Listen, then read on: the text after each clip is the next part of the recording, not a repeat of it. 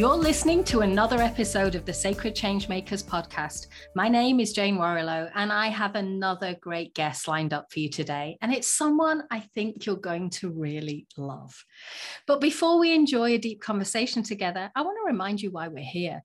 Because this podcast, it's about change and transformation, but not just any old change. We believe in change for good, which lies at the intersection of three things purpose, impact, and prosperity for all we want to encourage you to think a little wider about your own life from your personal and professional development to also ask the question how can I make a meaningful impact with my life? It's time for us to find a way to live in resonance with each other and all living things. And at Sacred Changemakers, we're here to help to build the foundations of a more equitable, loving, and resonant world.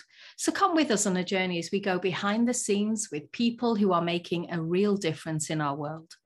Sometimes we'll be interviewing change makers, and sometimes we'll be leading deep dive conversations tackling the challenging issues of our times. But first, a word to our sponsor. Today's episode is sponsored by Coaches Business School, the world's leading business training for coaches and consultants, helping them to succeed in business so they can make a meaningful difference in our world. Go to coachesbusinessschool.com to get the tools, strategies, and frameworks you need to enjoy growing your business in a way that is profitable, predictable, and purpose driven. A big thank you to all of our coaches because without them, this wouldn't be possible. So, our guest on the podcast this week is Angela Nesbitt, an executive coach, facilitator, and mentor for leaders who want to increase their social impact while running profitable businesses. She helps clients create much needed clarity, navigate uncertainty, and create powerful partnerships to leverage their impact. She speaks with a rare passion about her unique approach to inspired leadership that is supporting leaders through these uncertain times of change and complexity, helping them to focus on what is most meaningful and continue to evolve and redefine their definitions of success. And in her spare time, she's passionate about sailing, tango, and gardening. Angela, I can't tell you how thrilled I am to finally welcome you to the Sacred Changemakers podcast. A very, very warm welcome to you, my friend. Thank you. I'm so excited to be here and honored. Yeah. well, you know, I think it's probably right now that we tell everyone what we're going to be talking about, which is our title for today's conversation is inspiring leaders for the new world that is emerging which you know just seems so important so relevant in today's world for me so i can't wait to dive in deep with you but before we do i'm going to ask you the same question that i ask everyone who comes on the podcast which is you know our listeners have just heard your bio and yet there is a real life human behind that bio. So I wonder if you just let us take a sneak peek at who that human is. I mean, who is she? Tell us a little bit about her. Okay, well, where do I start? Um, I'm first going to say probably the thing that makes me most proud in my life and the work I've done is raising my daughters. Uh, whenever I doubt myself, I still remember, yeah, I did a good job there. Um, so they're very important to me. Uh, and my work I think is an extension of who I am. So I naturally want to contribute by helping people create clarity and make sense of their of whatever's in front of them. And uh, it's really important to me that those around me have a sense of belonging and feel as though they're in relationship, that they feel good about themselves and I want them to resonate with their strengths. And, and that happens whether I'm meeting somebody the first time or not. Um, I don't think there are coincidences, or there are a few coincidences in my life. And I just find more and more that things are lining up for me. And even this work that I'm doing now, it's been building, I guess, for decades just now it's ready. Um, mm. and, and I I know that about you, and I suppose what's coming up for me as I'm listening to you is this idea of, you know, like how did you get to where you are today? You know, if you look back on on life, like what are the milestones in your journey that have kind of made you who you are today doing this kind of aligned work as you as you talk about it? Um, well, I think I started off in a very intellectual world, very scientific. I, I got a business school degree, and so I understand that part of people would use this lightly the left brain. Uh, and then there came a point in my life where what it was, I remember exactly when it was. I was introduced to Deepak Chopra, and it was an unusual experience. And I went, oh, all those other things, those unsaid things that I knew existed, I now had words for, and I could marry both sides of my life the logical, intellectual side with the more spiritual stuff that's under the water. Yes, and so that's, I think that's been my journey to gain confidence that I can see the unseen and make it visible and move between what I you might have seen this metaphor the iceberg now is quite popular. All these things you can see above the water and all the things under the surface of the water that drive our lives. And my my life's work is to connect those two to make the invisible visible.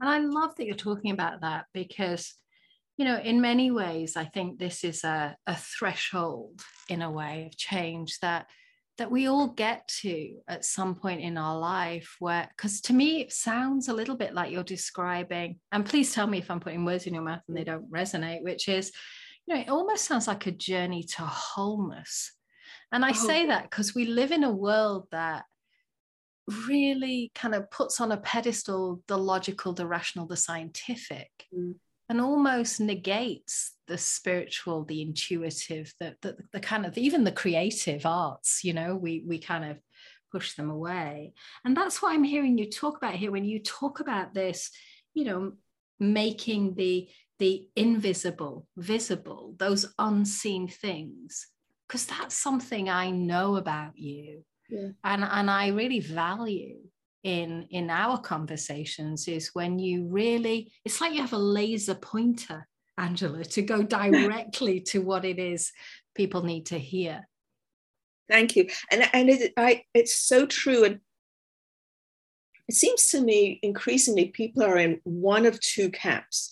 They're in the um, logical left brain stuff or they're in the spiritual right brain creative side and um, increasingly I find no, we need to have both at the same time. It's not an either or. Mm. That so much of what we thought was woo woo, well, quantum mechanics has changed that and said, look, this is for real. So, in fact, I'm starting to see how scientists are, in some ways, resonating more with the invisible, unknown world than many people who think they are um, in the spiritual world. Like it's a both and. It's always a both and. And if, as uh, um, Richard Rohr would say, if it's true, it's always true for all people at all times. Mm. Oh, I just feel myself sinking into that as you say that because that feels like a real soul truth to me yes. those yes. it really yeah, does. it is. it is. You know and I suppose I, I want to walk you back to something you've said here very easily, like, because it's so obvious to you, but it may not be obvious to our listeners, which is why I want to talk about this, which is you've said that, you know, one of your strengths is actually making the invisible visible and, and you notice the unseen. And I've actually seen you do that in action. And what's interesting about this is the assumption underneath this, where you said, but it's the invisible that's driving the show, mm-hmm. kind of thing. Mm-hmm. So, what do you mean by that so that our listeners can understand that more? Well, probably the simplest level, it's um, our habits, our attitudes, our beliefs, our expectations. They're like software telling us what to do at every moment. And for most of us, it's unexamined. For all of us, it's some parts of it was unexamined. So there's always this constant journey to bring that to light and to become more conscious and aware of what's behind the decision that we're doing automatically. And I'm not going to say every um, belief has to always be examined, but when when things aren't happening the way you like, if you feel out of alignment, you're struggling, you're not getting to a solution, and you keep on repeating this mistake, well, there's there's a piece of software somewhere that's running through you that's making that happen. And uh, so that's at an individual level. And then when we get into groups, whether it's a family or an organization, then there's this collective uh, thought patterns that govern how we have to behave if we're going to be successful in that situation. So, to be successful in your marriage or in your family of origin, there's some rules that might be quite different from what the rules are at work. And we start to learn what they are. And if you want to be able to perform at a higher level, have a greater sense of happiness and meaning and satisfaction, then you need to be able to know what those unsaid rules are to change them to make th- your life more meaningful and productive and happier. Well, said a lot of things.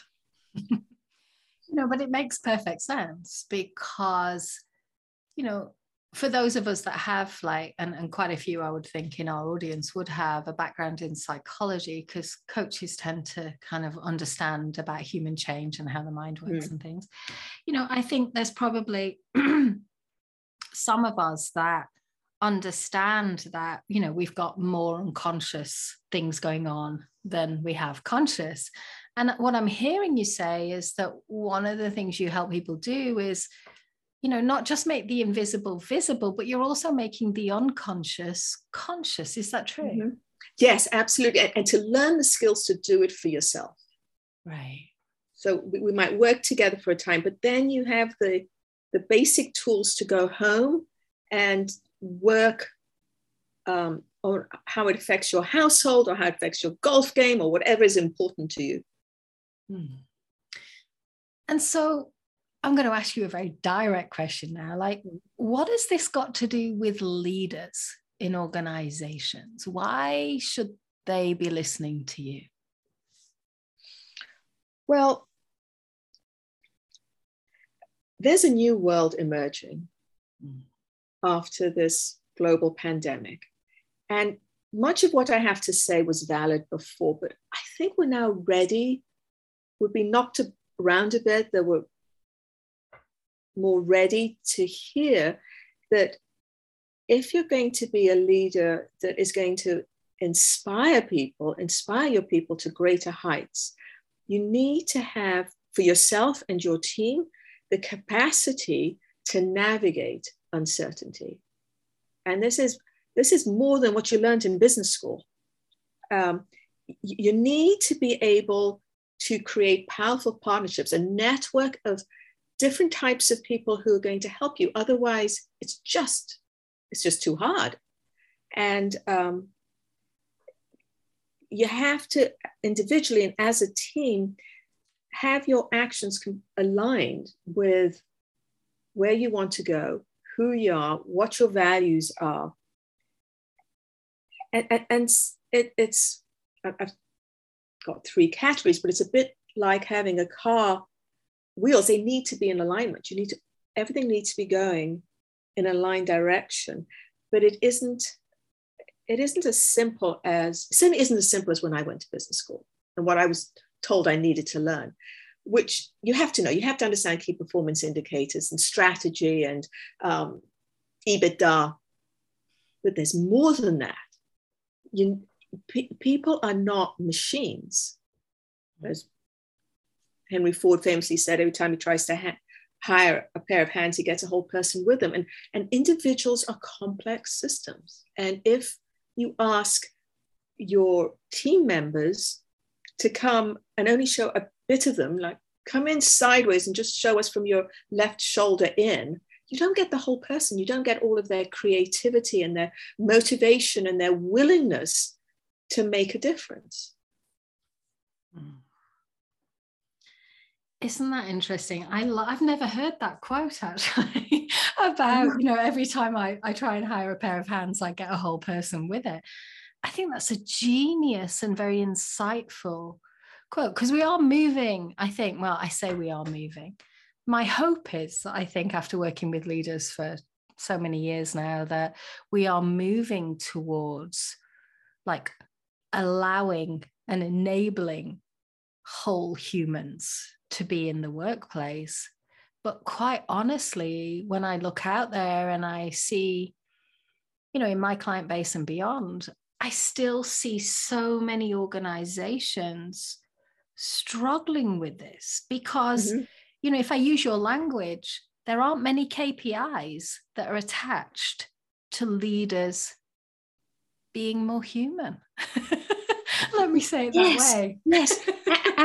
and, and yet there are there is empirical evidence that when as a leader you become more effective at allowing the whole person to come in when you are much clearer about the thought patterns and the behaviors that are expected that are in alignment with a growing organization. So in business terms, we'll talk about a high performance organization. You get a high, you need a high performance culture. You need people with a mental toughness and alignment and capacity and compassion. And you will see that drop to the bottom line very quickly. And it's only really, you just have to have very small increments in change towards alignment, and it drops straight down to the bottom line. Mm. And is there evidence and, and data? Yes, that... absolutely. Right. Absolutely. I mean, right. you know, from the um, oh, um, good to great guy, what um, Collins, right? Yeah, Jim Collins. Yeah, I mean, he talked about it, and I see it in my work. And it, yes, we can measure culture. Hmm. We can measure the um, belief systems that an individual leader is holding on to that's getting in the way of their high performance, of their leadership. Um, it, it, even to something that is now people are more aware of, these belief systems bleed into your ability to have an inclusive workforce. It's so interesting because you just reminded me of a really old Harvard Business Review article. And for the life of me, I can't remember who wrote it. It'll be one of the leadership grades. And it was called something like Culture Eats Strategy for Breakfast. Yes, of course. yes. Yeah, yeah, yeah. Yes. Do you remember that? Yeah, I do. Yeah. and that's what you're talking about, isn't it? Yes. And, and when I say culture, it is think about very simply these are the thought patterns that you need to exercise to fit into this organization hmm. and that whatever culture you have that it defines the maximum performance an individual can have. It's like you know those ants in a, a jar, and um, well, those jump no, not ants, uh, flies or no, um, I forget what they use in science, but these um, these, these little insects that jump a lot and you just put them into a jar and you have a lid that's fairly low and they will jump and bang up against that lid and then that's as high as they can go hmm. yeah and i think that's the you know that's the habit formation isn't it that's the exactly. way we we learn about our environment and we fit ourselves mm-hmm. to the environment and the cultures we find ourselves within and very often I, don't, I mean, I can speak for myself as well. Certainly in my early years, I remember losing myself in my work because it was almost like I couldn't bring my whole self to work. Yeah. At all. Mm-hmm. So I'm remembering um, back to my early career and I, I want to share something with you because I really want to get your take on this because mm. it's kind of relevant to the new world that is emerging.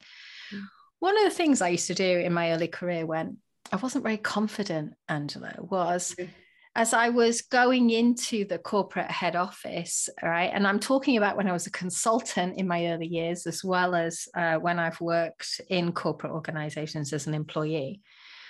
I remember I used to wear, and it was it was like the late 80s, early 90s. So I would put on my jacket with its shoulder pads on, mm-hmm. because when I did that, that helped me feel like a leader. Mm-hmm. And then as I walked through the front door of the corporate office, wherever it was, into the reception area, that would almost be my my corridor from being Jane, like in normal life, to almost adopting or embodying this professional consultant or leader, whatever role I was mm-hmm. in in that organization, so that I could become who that organization needed me to be. Exactly. And and now I look at the world and I think, wow, if if that if what's happening today had happened back then when I was in my 20s, mm now people are working virtually they're not putting on jackets they're not walking through you know mm-hmm. the the front doors of the corporate office they're not even and i also used to use my drive to and from work to kind of let go of one way of being and move into like mum for me if i was coming home to mm-hmm. my little girls or whatever and so it's like we're losing some of these I'm going to call them corridors for want of a better word. We're losing this space yes. of becoming, you know, like taking parts of ourselves and letting those go and then fragmenting ourselves into what the profession needs us to be. We're losing those corridors of becoming because now people are just sat at their home desk you know their kitchen's right there and you know and and they may even have small children in the background mm-hmm and now it's just like it's it's not work life balance like we used to talk about it in the 80s and 90s it's now just kind of life. How are leaders navigating that in this space? Well i can generally i would say generally with difficulty mm-hmm. because change for most people is difficult and this has been dumped on them. Um, and people are suddenly realizing, oh, so and so who I've worked with for 10 years, I'm seeing her differently. I mean, she, she's a mother, and like, oh, look at that backsplash in her kitchen. Um, I think it's demanding that because partly because the pace of change has accelerated.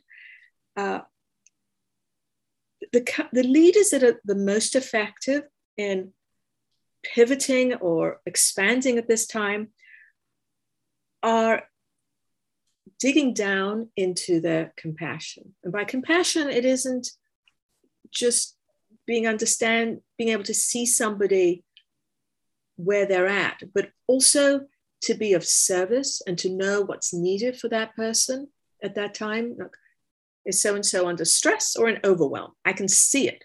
Um, and I need to be able to, as a leader, respond appropriately.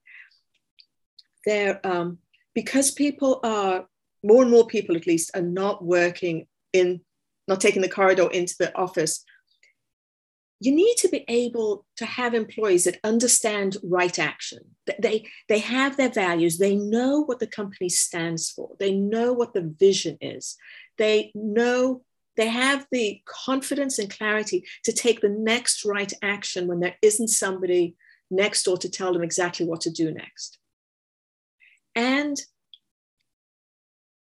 these leaders need to go somewhere where many of them have avoided, and that is going, as I said, below the water to go on this inner journey because they are bumping up against themselves and their own limiting beliefs their own fears are, are coming up. There, there's a greater need for discernment and intuition because the, the rules have changed and the rules aren't written out any longer.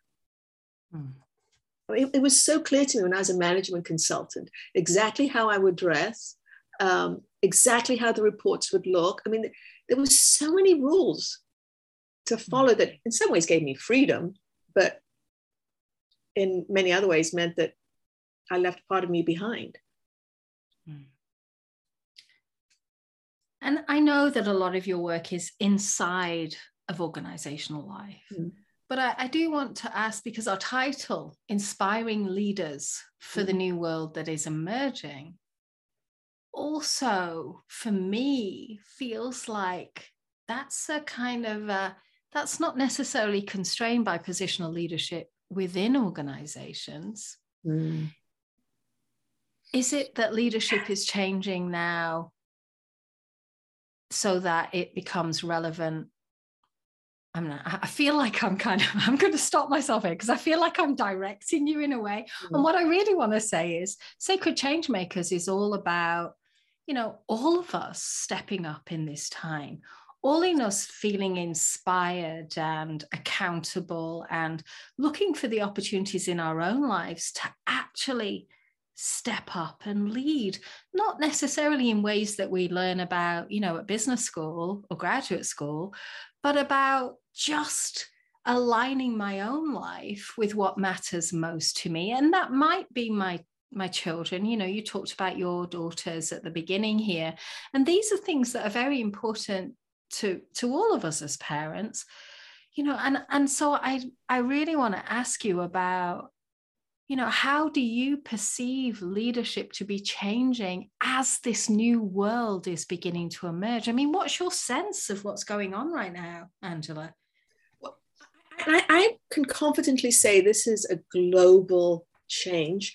The, the, the leadership is less and less attached to um, authority that you've been given by somebody else and more to do with your relationship with the people around you and your own integrity. So it's increasingly moving to those around you giving you the authority, not so much your boss, but the people you're working with. And this is something that I think we need to start teaching children. And I have done this. I have um, spent a lot of time teaching young people how to lead their lives because if they understand how they're thinking and how these thoughts are governing them and being able to change their thought patterns, that gives them the freedom to make choices and to be accountable. And so, and I can see this now, people are start will sometimes look at their children. I, I remember vividly we had a, um, a leak. It was very, very heavy um, rainfall, and there was leaking coming through the basement into the house. And I remember how my younger daughter took on a leadership role because she was able to figure out how to use a baby cup essentially to collect this water. We'll go into a bucket and tell us what to do because she has, then she would have been maybe eight or something. She had, her strengths are very strong on logistics and seeing what's going to happen, do this, this is going to happen, that's going to happen. And so here she had her mother, her older sister, her great aunt and great uncle. And for a short time, she took on a leadership role because she had the skills and we respected that she could see something we couldn't see. So for, the, for those who are stuck with rigid ideas of leadership, they're being left behind. Their organizations aren't working. And, and, I'm going to, while I'm at it, because I can just imagine somebody saying, well, what about if you're talking about the military or something like that? And I'm going to say something I probably wrote about maybe 25 years ago is that the US military's idea of leadership was far more creative and innovative than corporate America. Mm. Because they did not have the resources that corporate America has to waste on paying people extra money. So they had to be more creative. So this is this is an important subject, and whatever we thought about leadership from the 1950s, that's gone that's gone apart from hmm, maybe in a few places i don't know where so what are we inviting in what would you like? I mean, what's your vision for this new world that you would like to see emerge? So, um, for leaders? Well, yes, if yes, and. okay, so let's start with, with leaders. Um, I am playing for leaders to understand that their their ability to expand their impact requires them to really understand themselves, know their values, their purpose, what they stand for, that they are, uh, what's the word? Um, that they're compassionate, that they're practicing compassion and they're practicing right action. Those are like keys. You need to have this inner knowing inside of you, and then you expand out into your hard skills, um, like de- developing people and um, envisioning and systems thinking. But it all starts from the inside out. And I want to, I'm in service to leaders who want, they want to make a profit. Absolutely, because profit is the blood that keeps the business going or the breath that keeps the business going. If you don't have profit, you don't stay alive. But also that they understand that their success depends on their people and the environment they live in. So they're playing for people, profit, and planet. And those are the ones that are more successful. The ones that are taking shortcuts are their bottom lines aren't as good or it's not sustainable. Yeah. And we see that in the, the companies that, as we emerge out of this pandemic, the companies that have just taken off with, um, and those that haven't. There are lots of companies coming out saying, oh my goodness, we're coming out with a more engaged workforce than we went into the pandemic. That's because they looked after their employees as well as doing their hard work, like making sure they had the right KPIs and the right initiatives and strategy and stuff. Hmm. So please excuse me for a moment as I play devil's advocate here. Yeah, yeah, yeah I'm just thinking, I'm just thinking of like, you know, uh, some organizations I have worked within where, you know, I've started to have similar conversations with people and then they just turn around to me and say, look, I'm already doing the job of three people. I have to get my like KPIs in. I've got to hit my targets. I just don't have time to do some of this softer skill stuff that you're talking about here, Angela, because mm. otherwise I can't. I can't give my like great results, high performance to the stakeholders that are waiting to for my results at the end of the quarter. So you know yeah you know if you can replicate me i can do it but given the fact that i'm only human i can only do what i'm going to do and i'm already stretched to capacity here and this just feels like another thing you're giving me to do on my to-do list. What do you say to those people? Well yes um, i hear them and I, I i can see why it feels like that because a lot of people are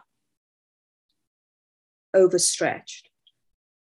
And yet, if they don't do this work, it'll all be for naught. Mm-hmm. It's like the, the people say, I have to keep working. I don't have time. I don't have time to stop and breathe. Okay, but you know your thinking's not going to be that good. I'm working so hard. I don't have time to exercise.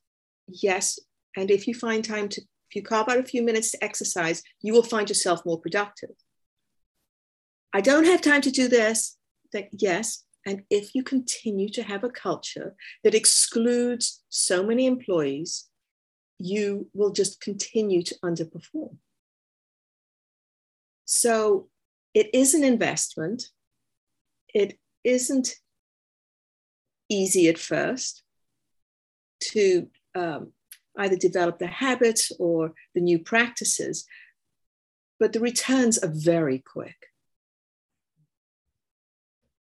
And that's good to know because speed is something that organizations value. so, um, and sustainability is something that's coming more and more into the conversation, I believe, um, particularly post pandemic. So, when you think about the world right now mm. you know and you know we're, we're full of corporate leaders that are kind of trying to navigate the tensions that we're all facing right now and the huge levels of complexity of systems that don't seem to be fitted for where we're headed seem more fitted and attached to the past than they are to the future. I mean, what advice would you give to someone who's listening in here that might be working for an organization whose, let me say, their senior team isn't quite aligned with the message that you're bringing here and, and maybe this person is a senior leader but not right in the c suite i mean do you have any advice for them on on what they can do um, to really start to, well, some of your strengths make more of the visible, like visible, mm. the invisible visible for themselves, but really to show up more whole and inspire through their leadership other people to do that too? Well, it's a big question. And um, I'm going to take a stab because I don't know all the particulars. I, I think as somebody who may not think they have the control to change um, the big picture, they can do the small stuff. They can work on themselves. That might be carving out 15, 30 minutes to exercise a day so that you can metabolize the stress that you are experiencing and then turn up to work a better person.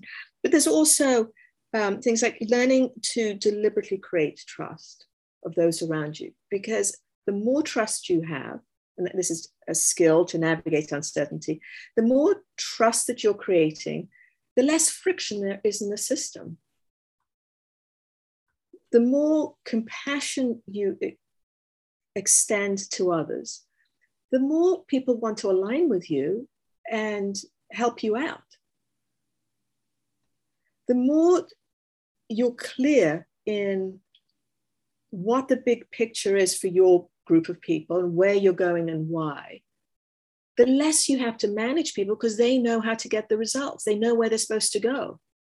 So there are some smaller things that we each have within our control to change. And um, oh, what's learn is the last I can't remember. If if you and I are in relationship, Jane, and I change myself somehow for the better, you are forced to change in relationship to me. So just by changing myself and my energy and my accountability and my alignment has this ripple effect. People around it may not be quite so clear the um, the direct consequences, but it happens, and we know this. We know this in our personal lives. We turn up more aligned, and everyone around us seems to respect us more. Right? Mm. I know if I helped there. I think so. And it reminds me of a conversation we were in earlier in the week when you were talking about marginal gains and the fact that there is a lot w- that we can do, like in our own sphere of influence, just that 1% every day that after yes. a year has a massive compounding effect. Yeah. And and I think that's something we easily forget, particularly in organizational life, but in our own lives, we forget that, you know, we don't have to do everything today that we might want to change, mm-hmm. but just a small change every day over a long period of time is much more effective than one big change today and then nothing for the rest of the year. Exactly, exactly. Yeah. And I'm seeing that very much in my life this year, making that a very deliberate practice. Yeah. And I think that's something that, and I love that you brought in the ripple effect because that's another thing that stays invisible for so many of us. You know, yeah. we don't realize often the you know that maybe the negative impact or the positive impact that we have on people because it's not often that we turn around and and necessarily share these things unless we're in a position where we need to so you know often we do things and we live our lives and you know we're in our daily activities at work and at home and we're not always thinking about that that ripple effect. And mm-hmm. it's so important in the world because to me that's the the thing we talk about sacred change makers a lot that interconnectivity of the world. And it's very easy in an in an individualistic culture like the US to think that well I'm an individual I'm responsible for everything that I do in my life and I've just got to get on with it like some kind of lone wolf but that's not what you're talking about is it exactly and, um, we talked earlier about bringing the two sides together and so yes um, I studied physics, Newtonian physics in high school, and, and most people go around thinking, well, that's the end of the story. But with quantum mechanics, with all the wisdom traditions, the poets and the philosophers, they all point to how connected we are. Empirically connected. I mean, science will can show these connections that we have. And when my energy changes, it affects the energy of those around me.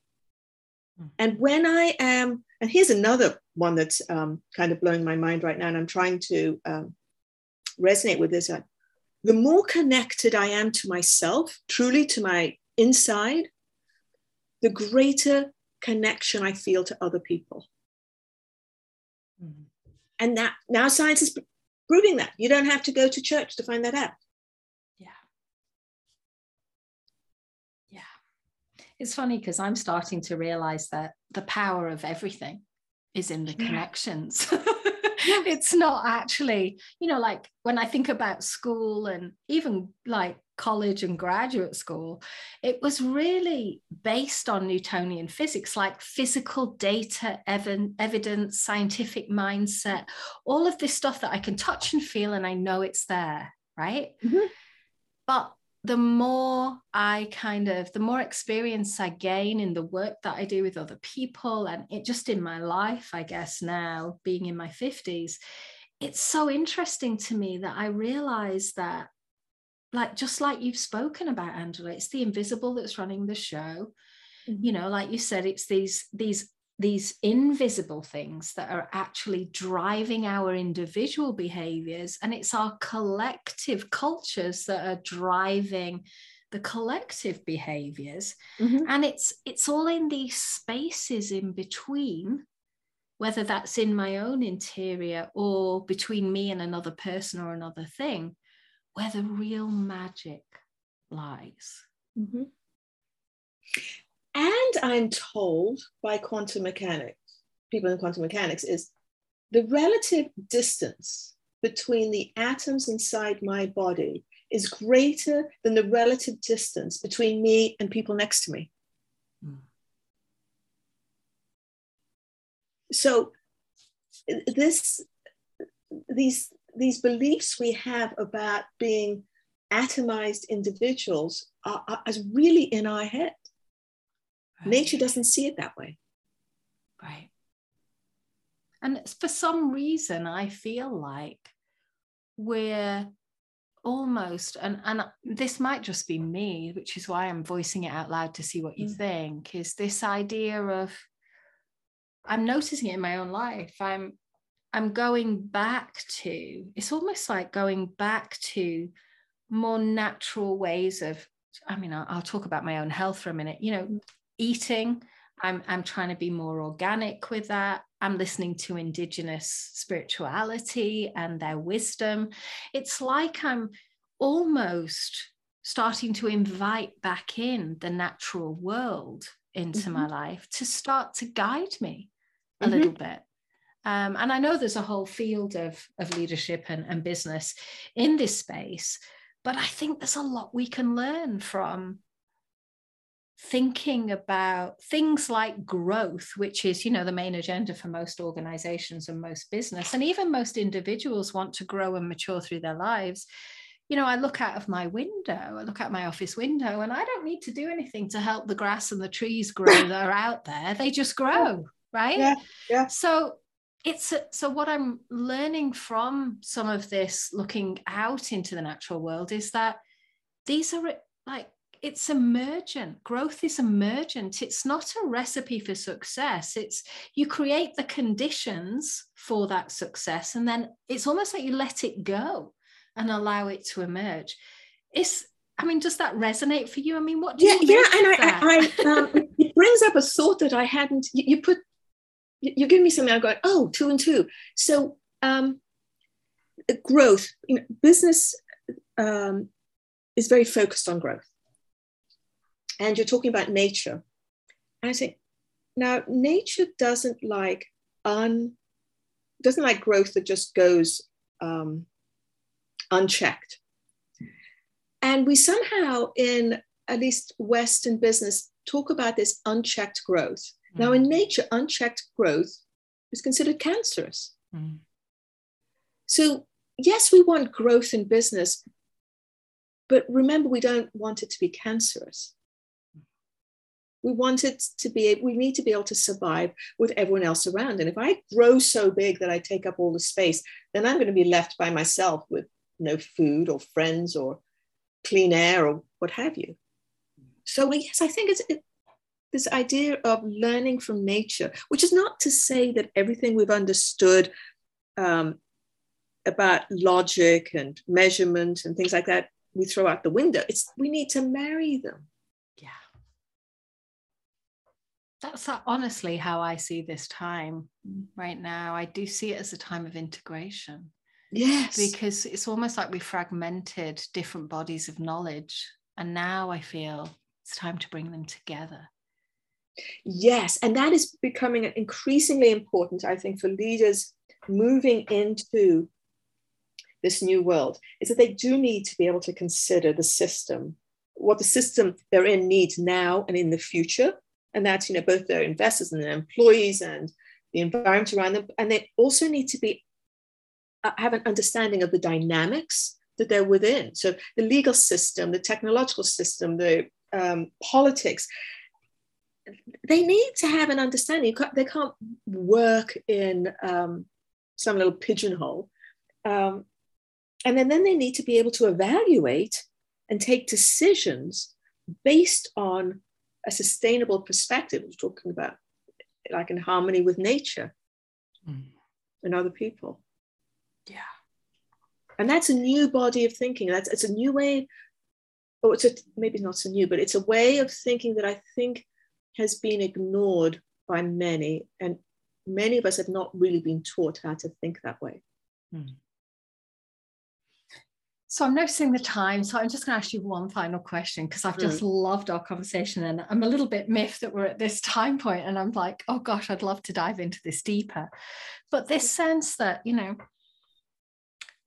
if there's anything we haven't got to that you'd like to share with our listeners, anything that, you know, maybe it's words of wisdom, maybe it's just expanding, or maybe it's bringing up something that we haven't talked about yet, what might it be? So, w- we've talked about the importance of um, integrating the polarities of um, profit, people, and planet, and um, being able to navigate uncertainty, powerful partnerships, and um, networks and aligned action. And um, one of the things that I, I neglected to say is there is a journey for all of us to take, especially leaders, and that is to be able to um, integrate the different types of intelligences that we have within us. There's the um, intelligence that we think of in the head, but there's a heart intelligence and there's a body intelligence. And they those parts of the body each have their role and we need to be able to listen we need to nurture and educate and harness them and use them appropriately so um, if you come to me crying jane if i go straight to my head that's not meeting you where you need if if i'm feeling um, very lonely and afraid, eating is not going to help me. I'm going to my gut. No, that's the wrong place. So we need to know what, which part of our intelligence is needed. The heart definitely is a place that gives the um, gives the, the most important direction needs the head to creatively solve the problem, maybe to analyze it, to give words to it, to communicate it. And our gut is there, I, from what I understand, that tells us about our identity. So when you feel like you want to throw up over an idea, you know you, that idea is out of alignment with you. so all of us, or most of us, tend to fall into like, I'll use one or two parts of me. To really be whole and effective and to have impact is you need to be totally aligned, head, heart, and gut. Hmm. I love that. That feels really powerful to me and a great reminder. Uh, something that I can kind of hold in my head, you know, like head, heart, and gut, and just mm. remember that as I'm going through my daily life. So mm. I love that you've shared that. I think that'd be really valuable for our listeners. So thank you, Angela. I well, I've enjoyed our conversation today. I knew I would, and I know our listeners will feel inspired. I think by what you've shared today. So thank you so much. Oh, thank you. I love spending time with you, Jane. So any excuse, and to be heard, of course. Have somebody listen to me. Thank you. okay, guys. Well, that's all we have time for today. Thank you so much for listening in. Before we go, I want to remind you that all the resources and links for our guests are in the show notes at sacredchangemakers.com. And a big thank you to our sponsors, Coaches Business School, who are helping us to make a direct impact aligned with the United Nations Sustainable Development Goals, all visible on our website. And if you're a coach wanting to grow your impact, you will need to understand how to build a business that works today. So check out Coaches Business School's unique frameworks and methods to help you grow your business in a way that works for you and your clients and helps make a meaningful difference in our world. Hashtag transition team. It's time to build a bridge from what you want in life to include what the world needs from you. And together, we can make a meaningful difference. Again, you can find us at sacredchangemakers.com and our sponsors at coachesbusinessschool.com. And if our episode resonated with you today, I hope you'll consider joining us. So for now, I just want to say thank you. Thank you for listening. Thank you for your intention and efforts to make our world a better place. Until next time, lots of love.